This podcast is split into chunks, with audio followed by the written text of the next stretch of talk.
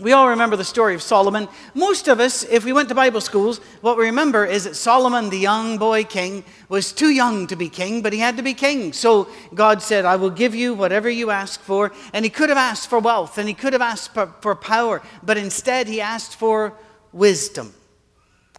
And that impressed God so much that he gave him the others as well. The search for wisdom was very important in ancient times. It was, a, it was considered the highest goal was to be one of those that searched for wisdom. And only a certain group could do it. Not just because they were smart, but because most people had to work all day just to have enough food to eat, to live till the next day, to work all day. You couldn't be walking around thinking. So you had to have donors. You had to have wealthy patrons that helped you think. Think of Socrates, Plato, Aristotle, all of these people had wealthy people funding them. You just go think. Every so often, I'll talk to somebody that'll say, I'd really love to be an archaeologist. And I say, oh, you know, that's a fantastic thing to want to do. The problem is you have to find somebody that will pay you to do it. And there are worldwide five jobs. You know, that's, that's, and yet that grieves me because we need archaeologists. We need linguists. I, I, told you before, in the British Museum, we have enough manuscripts and tablets to fill this building easily that have never been translated. You might go, oh, what, what information's on there? Well, you have to pay somebody to learn the languages, and then you have to pay somebody that, their mortgage and their food and their kids' college fund while they read them. And most people go, ah, I'd rather have an iPhone. and so we don't get this. The search for wisdom is not easy. And it takes funding, it takes focus. In those days, common people looked up to those who searched for wisdom. We generally called them poets at that day. They weren't just making rhyming things about trees and birds, they were thinking about science and they were thinking about meaning and philosophy. The poets were the highest of the social order of the day. They knew why, why the poor people lift them up so much? Because they knew whatever insights they get would help us. Think of the space program. America once had a thriving space program, and now when you talk to people about a space program, they'll say, Why should we put a man on Mars whenever we got hungry people here? It's a false dichotomy. That, those, uh, those years, a few decades where you had a great space program, is where you've got all the information you needed from everything from Velcro to vitamins to food storage to microwaves to iPhones to all of that came from the science figured out by those people. And whenever the people then said, you know, we don't have enough money for them, you, you end up cutting your own throat. Um, right now, if we want to put, if America wants to put a, a, rocket up in space, we have to ask the Chinese or the Russians to do it for us. I don't see how that could possibly go wrong. But, uh, let's face it, people, life is hard. Life is hard, and it's even harder if you choose to be stupid, if you choose to be ignorant. It really does. It makes it harder. If you say, I've just decided I'm not going to learn anything, okay, it's going to be harder now. And we can be like that. We can, we can sit in every class in school and say, This is stupid. Welcome to your life. you might not like it. I understand that. And you may never use it again. I get that as well. I had teachers that told me, You are going to use algebra one day. Not yet. Could happen. But I learned how to learn by learning algebra. I learned that other things are out there that are important by learning algebra. It's, life is hard you need to know, you need to understand, and you need to apply to make your life more comfortable, safer, more meaningful. One of the earliest poems in human history that have been passed on to us is Job 28. At one time, it was a standalone poem, but it was incorporated into the book of Job later, and it, it's right there where it should be. Job chapter 28. I want you just to listen I'm not going to put the verse, I don't think I'm having these verses put up. Job chapter 28, verses 1 through 12. There is a mine for silver. There's a place where gold is refined. Iron is taken from the earth, and copper is smelted from the ore. Mortals put an end to the darkness. They search out the farthest recesses for ore in the blackest darknesses. Far from human dwellings, they cut a shaft in places untouched by human feet. Far from other people, they dangle and sway. The earth from which food comes is transformed below as if by fire. Lapis lazuli comes from its rocks, from its dust contains nuggets of gold. No bird of prey knows that hidden path, no falcon's eye has seen it. Proud beasts do not set foot on it, no lion prowls there. People assault the flinty rock with their hands, lay bare the roots of the mountains. They tunnel through the rock. Their eyes see all of its treasures. They search the sources of the river and bring hidden things to light. But where can wisdom be found? Where does understanding dwell? We can dig and we find stuff. We can go places that the birds have never seen. We can smelt and, and mix things and turn up such great, beautiful things. But without wisdom, it means nothing. Where are we going to find wisdom? Wisdom is more valuable than jewels, but you can only get it by hard work, by mining down. Every time I see a commercial, it'll say, you know, learn a language in three months. I'm going, the only way is to move there if you want to do it in three months.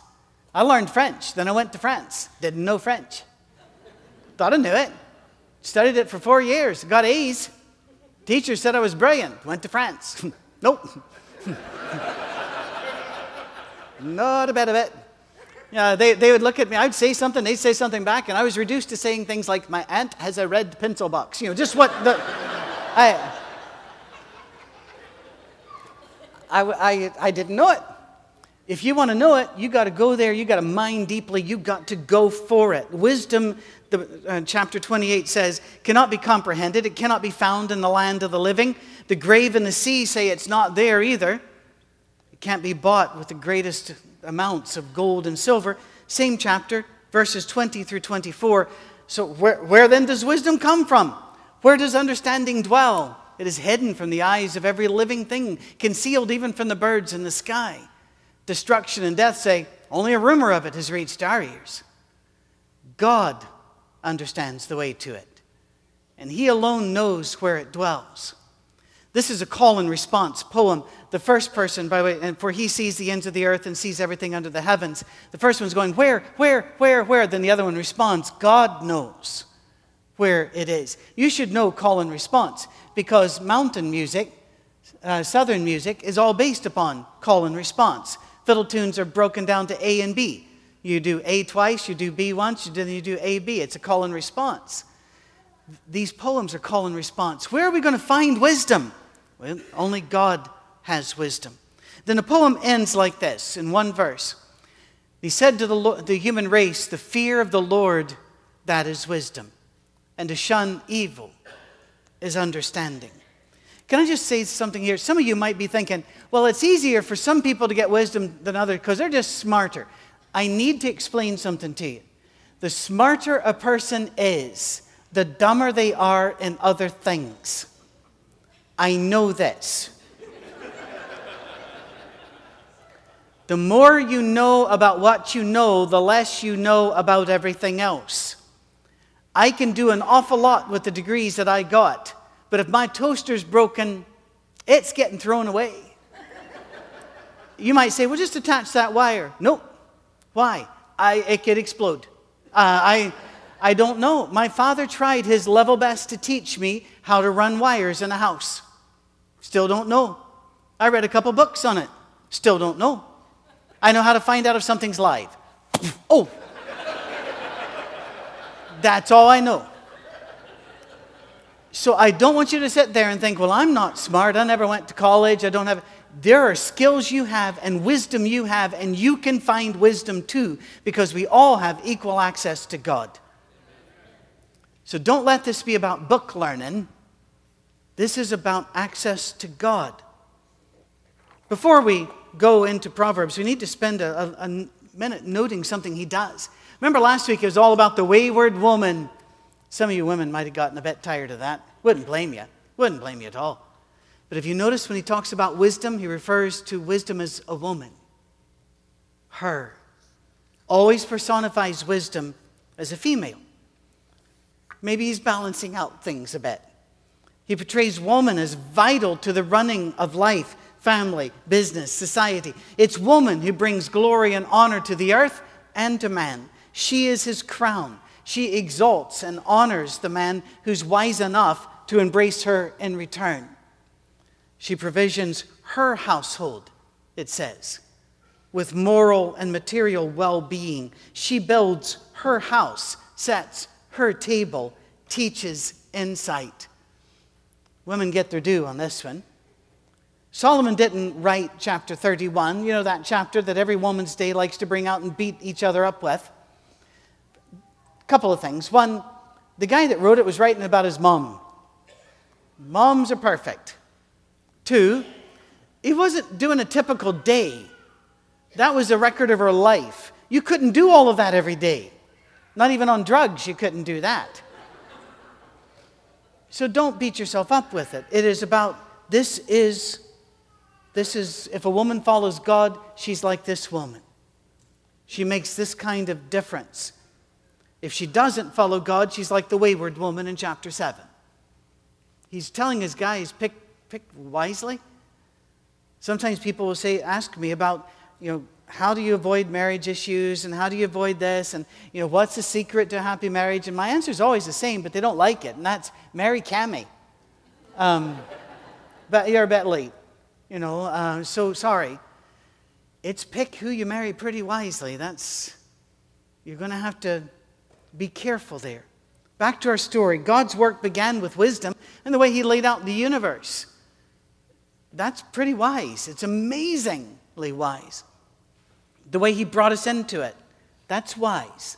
The way He works with us, that's wise. We'd be, we would do well to pay attention to God. We'd do well to pay attention to whatever God wants us to know. I want you to look at Proverbs chapter 8, verses 32 through 36.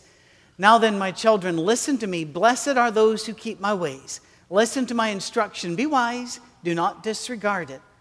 Blessed are those who listen to me, watching daily at my doors. This, this is wisdom speaking. Watching at my doorway. For those who find me find life and favor from the Lord. But those who fail to find me harm themselves. All who hate me love death. Remember, like I said, life is hard. You can make it harder if you choose to be stupid, if you choose to be ignorant. You don't have to do that. You can choose to learn. The sciences were once referred to as thinking God's thoughts after Him. No matter if you're studying rocks or the human anatomy or astronomy, they were said that you were thinking God's thoughts after Him because to study those was to study the wisdom of God. Study's important. You can't do that here. Not Sunday morning. Once you do the maths on this, if you go to Bible classes every Sunday morning and every Wednesday night, you, you, and if you went to school two hours a week, it would take you over 40 years to get out of first grade. So, how fast are you growing in the spiritual realm if you're not thinking, feeling, studying, learning, listening, getting deep in. You don't have to. You can be shallow as you want to be, but it makes life a lot harder. So, we can only cover this from a great height today. We're flying over it quick, quickly. Sorry, sorry. See, I learned. Adverbal form there. There's, there's not enough time to do it justice. So let's know the basics. Proverbs chapter 8 and verse 1. Wisdom has built her house. She has set up at seven pillars. There are those that think he was using seven pillars because of the way you build a house of the courtyard back then.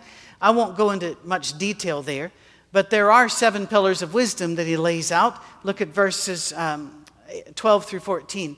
I, wisdom, dwell together with prudence. I possess knowledge and discretion.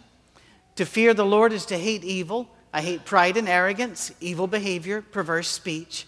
Counsel and sound judgment are mine. I have insight, I have power.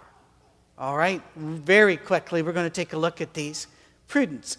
That's just thinking about the law of consequences. If you touched that wire once and blew you across the room and you saw Jesus, don't touch it again. Be prudent. If you see ahead of you in history that addiction's a bad idea, don't start on the road to addiction. If you see ahead of you in history that adultery always causes tears and heartache, don't do it. It's a, ma- it's a matter of pay attention, open your eyes, and see.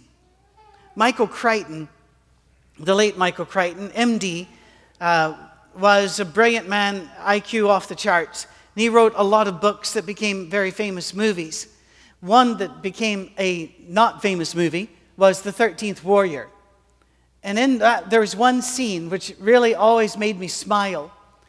The Vikings are going back up to their land, and they have with them an Arab trailer, uh, uh, trader, rather. And the Arab does not speak their language.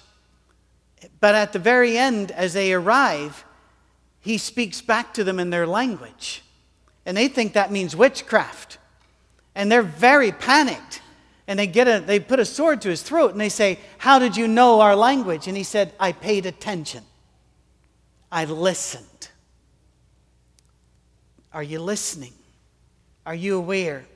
Jeff Cooper, the, the late Marine colonel that taught so much about weaponry and such, said most people walk through life in condition white. They don't see anything, they don't notice anything. Therefore, they are a target for anybody, whether it's a politician or a criminal, but I repeat myself, or a, um, uh, a, a um, sorry, I wasn't planning to say that. Um, a marketing ploy, whatever it is, they're just a target. Do you remember the wayward boy? He said, calls him a foolish boy, that there's no understanding. He says he walks around aimlessly.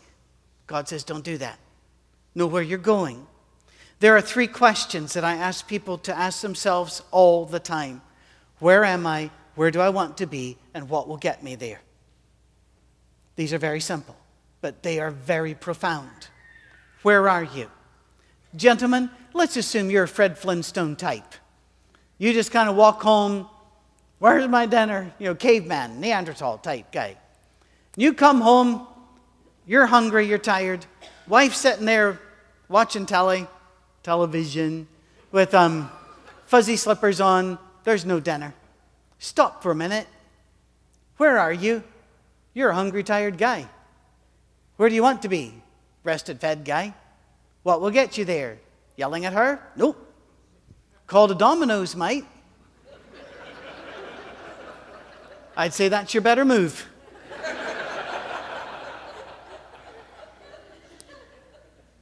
you, you think, where do I want to be? You're, on the road, somebody cuts you off, you start, ah, no, hang on, where are you? I'm on the road. Where do you want to be? I want to be there, safe and happy. What will get you there? Yelling at the guy? Nope. So let's, oh, no, no, no. Would somebody lift this? We're going to have a baptism. Um, and I know you were baptized before, but this time we're going to keep you down to the bubble stop just to make sure. Doesn't always take first time, you know, so. Yes, it does. Yes, it does. Anyway. Yeah, it, it's all right. We used to be friends. Um, knowledge and discretion. Discretion. Pay attention to this bit, Steve. Um, life is hard, like I said, why would you choose not to read? Why would you choose not to know? I have people that say, you know, the world's just awful, but I just, I just won't watch the news. Well, do you read a newspaper or anything? No, no. Is it kind of important? You know, if there are snakes in the world, wouldn't you like to know where they are? What they look like? Read. Pay attention. And read people that you disagree with, too. You've got to. Listen to people you disagree with. Learn knowledge. Where two people agree about everything, one of them is unnecessary. We need the differences to get knowledge. And then discretion. Wisdom is seen in those who choose to learn to think. They think before they act, and then they apply what they've learned. What can we learn from this? And they make the adjustments along the way. They're not pinballs in a machine. They're thinking. They act, they don't react. And then fear God and hate evil. Fearing God's a hard concept for us because we keep talking about the love of God. It's not a contradiction. Fear doesn't mean laying under the bed shaking. It's, it means be wise to pay, it's wise to pay attention to God and respect God for being God. He's God, you're not. The two big facts of the universe there is a God, you're not Him. Once you get that down, it's easier to pay attention to God. I drove to Tulsa and back this, uh, this week, and that would, it, it went well. Thank you for all your prayers. I can't do what I do without your prayers, and it humbles me how many of you tell me you're praying for me. It just amazes me. Thank you. But as I drove through Tennessee, they, either they're, they're running out of money or something big was coming, because just from here to Memphis, I drove through eight speed traps. But I wasn't worried, wasn't speeding. If you're not, you know, do I fear the police? Yes, it means I respect them but I'm not afraid of them because I'm not in rebellion. You understand? All right. So we fear God, but we're not afraid of Him. All right. That said, remember He is God, He is the Creator. And remember that evil is something we hate. We don't flirt with it, we don't play around with it. We don't call adultery a fling, an affair. We don't call a lie, a little white lie, we say it was a lie. We, we hate evil. I've told my wife years ago when I, I ran a mental health uh, counseling thing. Um, that's what we had on the sign, mental health counseling thing. Um, I said, I could stop the teens from ever, ever getting on drugs, ever being pregnant outside of marriage, ever all this other. I could stop it. All they'd have to do is sit in my office for a month and listen to the pain that comes in. You learn to hate evil. You hate evil. We don't minimize it. We take God at His word. We, if He says it's good, we say it's good. If He says it's evil, we say it's evil. And then counsel is another pillar. How eager are you to hear a viewpoint other than the one you already hold? That's a struggle for me. And I imagine it is for some of you as well. But everything I've ever learned came from somebody who knew something I didn't. I had to listen to somebody with a different point of view. Do you resist counsel or accept it? Are you willing to give counsel to others in gentleness, humility, and love? David and Solomon, by the way, both had counselors. 1 Kings chapter 12 uh, speaks of Solomon's old men who stood before him to give him counsel. Hey, church, here's an idea. Uh, we've got to work on this. We don't want our older members' wisdom to die with them. So we need to find classes for them to teach. We need to get them comfortable to share their information. Sometimes we need to put them all up here on chairs and just say, How'd you stay married for 118 years? And you might get one of them going, I don't know, you know, regretted it every day, but you probably won't. You might get some insight. Wouldn't it be nice to hear from them? So we've got to find a way to make that work. And then sound judgment. Wording here indicates that wisdom reveals itself because that you, you are wise and they can tell because you applied what you knew. That's wisdom. Sound judgment. Do you live what you say you believe? And then understanding. Acceptance of what's true and adjusting as necessary. Life is not a bullet fired and you just go on your trajectory. We're more of a ship at sea, and you have to constantly adjust the direction to get where you want to go, understanding there are forces against you wind, waves, drag, all of that sort of thing. You're going to have to adjust every single second of every single day to get where you want to go. I pray God that if I live another couple of years, I don't die believing everything I believe right now. Because I want Him to keep teaching me as I go. And that means I'm going to have to drop off some beliefs and pick up some others. But that's what life is supposed to be. Well, the ultimate example of wisdom is God, and that includes God in the flesh. And that God came to us, and we're going to celebrate his death, burial, and resurrection here in the next two weeks. By the way, I was told by Melinda that the hardest slots to fill on Invoke, that's going well, but the hardest slots are the afternoon slots because so many people work during the afternoon. If there's a way that you have afternoons off and you can plug in one of those hours, that's when you're most needed.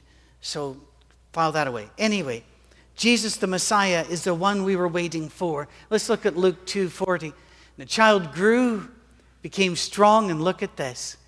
He was filled with wisdom, and the grace of God was on him. This was foretold a long time before in the book of Isaiah. Can't wait till we get to talk about Isaiah. A shoot will come up from the stump of Jesse. From his roots, a branch will bear fruit.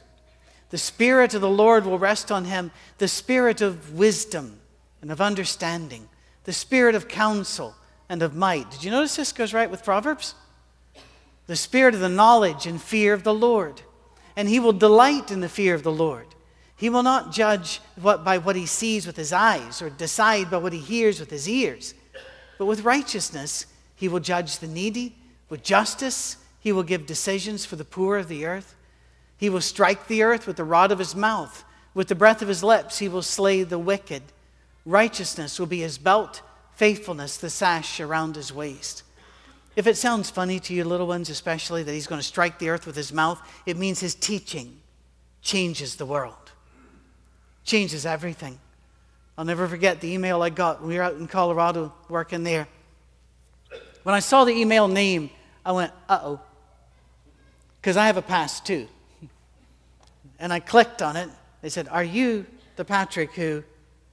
And I was. And it said, I can't quote what it said because it had some naughty words, but I knew them because I have a past. Basically, it said, What, let's say, in the world happened to you? because I didn't used to be Christian guy, this loving cherubic. There's can be more than one baptism. You keep this up. and I had to say, I met Jesus. Changed everything. And it's still changing everything. Jesus said he only spoke the words his Father told him to speak, and he said that was wisdom. He only did the work his father sent him to do. He taught what the father wanted him to teach. The scripture says in Acts 10, he went about doing good. And then he said, Follow me. So we're going to do good. We're going to love people. We're going to be righteous. We're going to live in justice. We're going to put our arms around anybody that needs it. Because if we do so, we will transform the world. This is our last passage. And then Mark, is it Mark in the team or just Mark? It's, it's, what does that mean? Wrap it up? Uh, I don't know the signals. I'm not a musician. Uh, all right, everybody come up if you're coming up. And the rest of us will look at this Isaiah 11. The wolf, what happens whenever we listen to God? The wolf will lie down with the lamb, the leopard will lie down with the goat and the calf and the lion and the yearling together. A little child will lead them. The cow will feed with the bear, their young will lie down together. The lion will eat straw like the ox. The infant will play near the cobra's den, and the young child will put its hand in the viper's nest. They will neither harm nor destroy on all my holy mountain, for the earth will be filled with the knowledge of the Lord as the waters cover the sea. In that day, the root of Jesse, that's Jesus Christ and his people, will stand as a banner for the peoples. The nations will rally to him, and his resting place will be glorious. Wouldn't that be wonderful, church? Well, then it's up to us to make it happen. Embrace God, embrace wisdom.